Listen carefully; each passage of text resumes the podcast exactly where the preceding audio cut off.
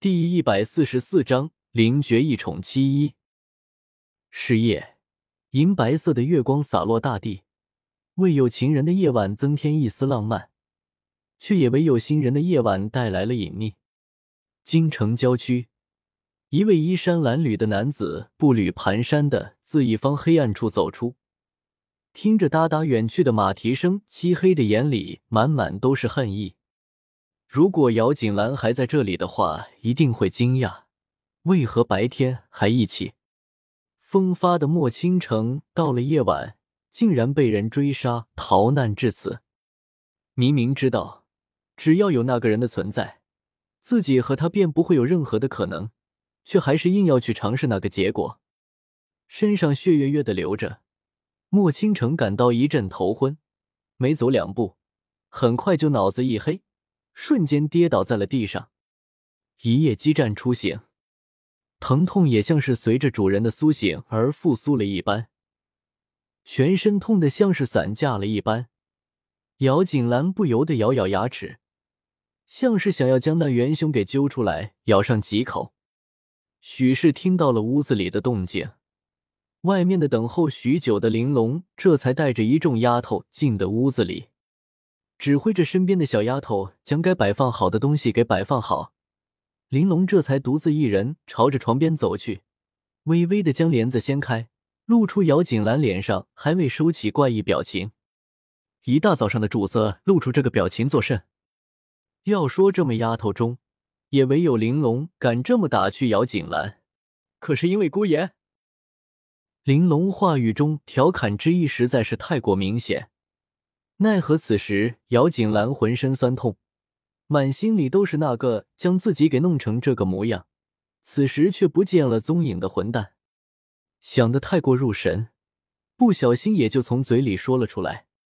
玲珑正俯身想要将姚锦兰身上的被子被掀开，好给服侍她穿好衣服，不料却看到姚锦兰身上那鲜红欲滴的草莓，心中高兴的同时，也不免的有些尴尬。正羞涩间，却蓦地听见姚锦兰口中的那那之语，停下了手中的动作，不赞同的看向姚锦兰：“主子要这么说，可怜奴婢都要为姑爷不平了。”将手里要给姚锦兰穿的衣服放在一边，玲珑双手侧身，好让姚锦兰看清楚屋子里的状况。顺着玲珑的方向，姚锦兰这才看见外间的桌子上放着一堆的托盘。里面好似盛满了东西，虽然看不清到底是什么，不过从那折射而出的光芒来看，也不是什么简单的东西。这些事？姚锦兰语气迟疑。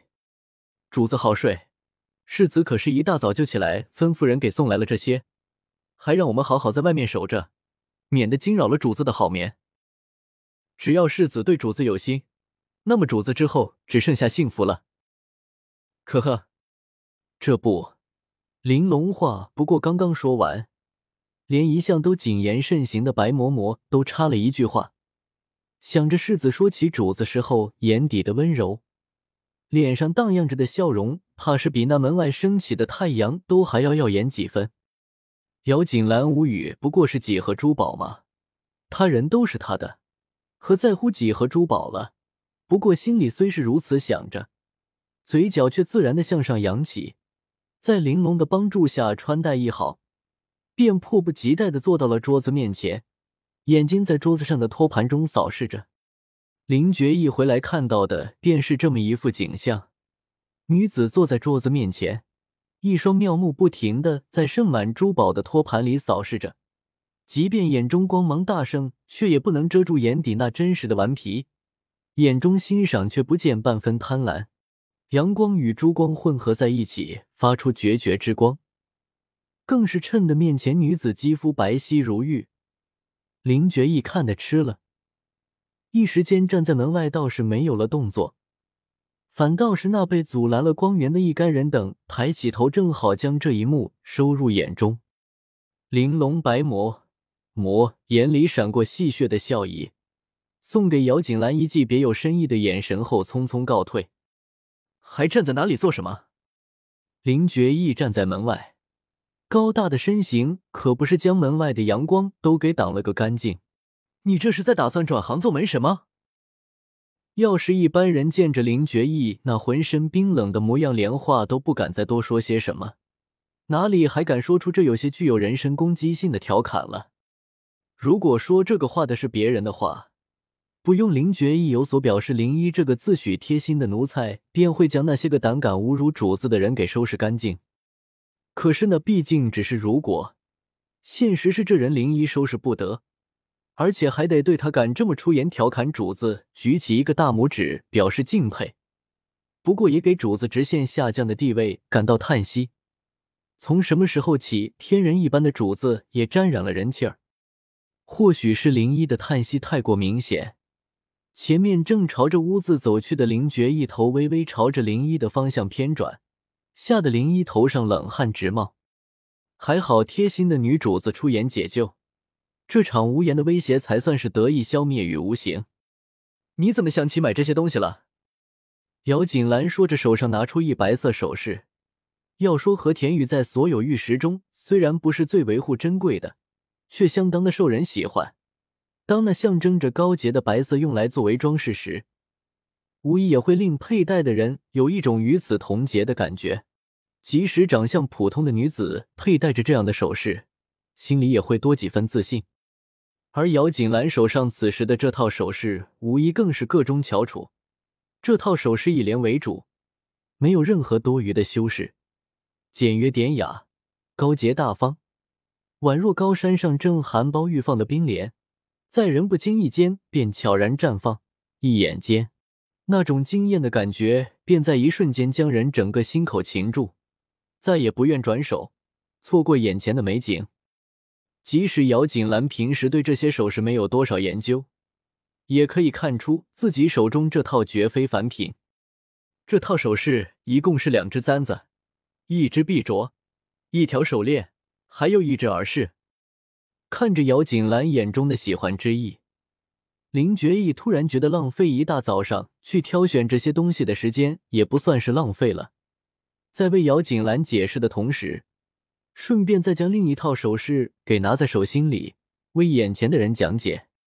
碧色的满天星一朵朵堆放在一起，繁多却不复杂。从那逼真的形状中便可以感受出，那雕刻是在这枚小小的簪子中所花费的心思。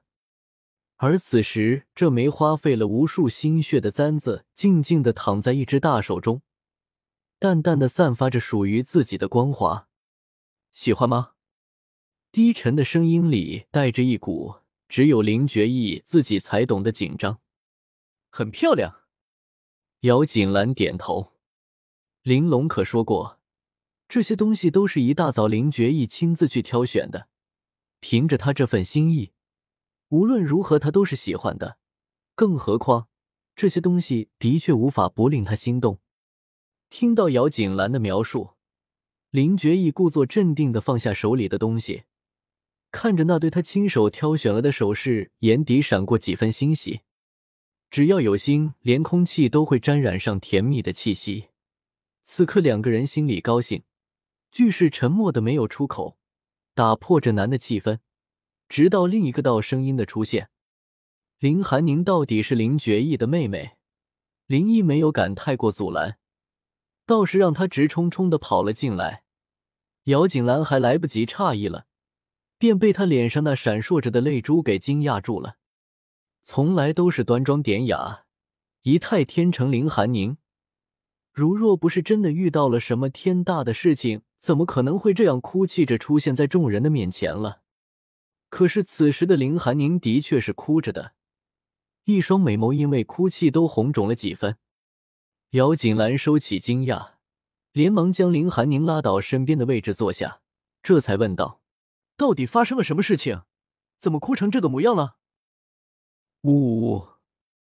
林寒宁停止了哭泣，只是鼻子里还发出些微的呜咽声，不时还用手帕遮住半张脸，凄凄爱爱你的看向那边明显已经黑了一张脸的林觉意。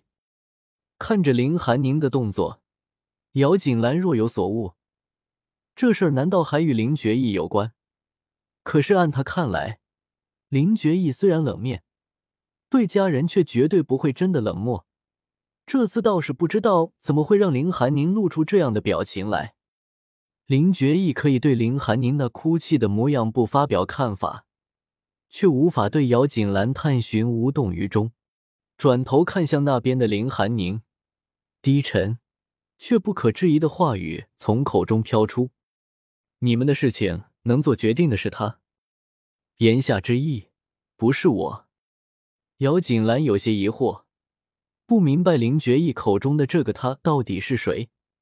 不过林寒宁显然是清楚的，听见林觉义的话，一时间脑子里忘了对林觉义的顾忌，失声喊道：“为什么？”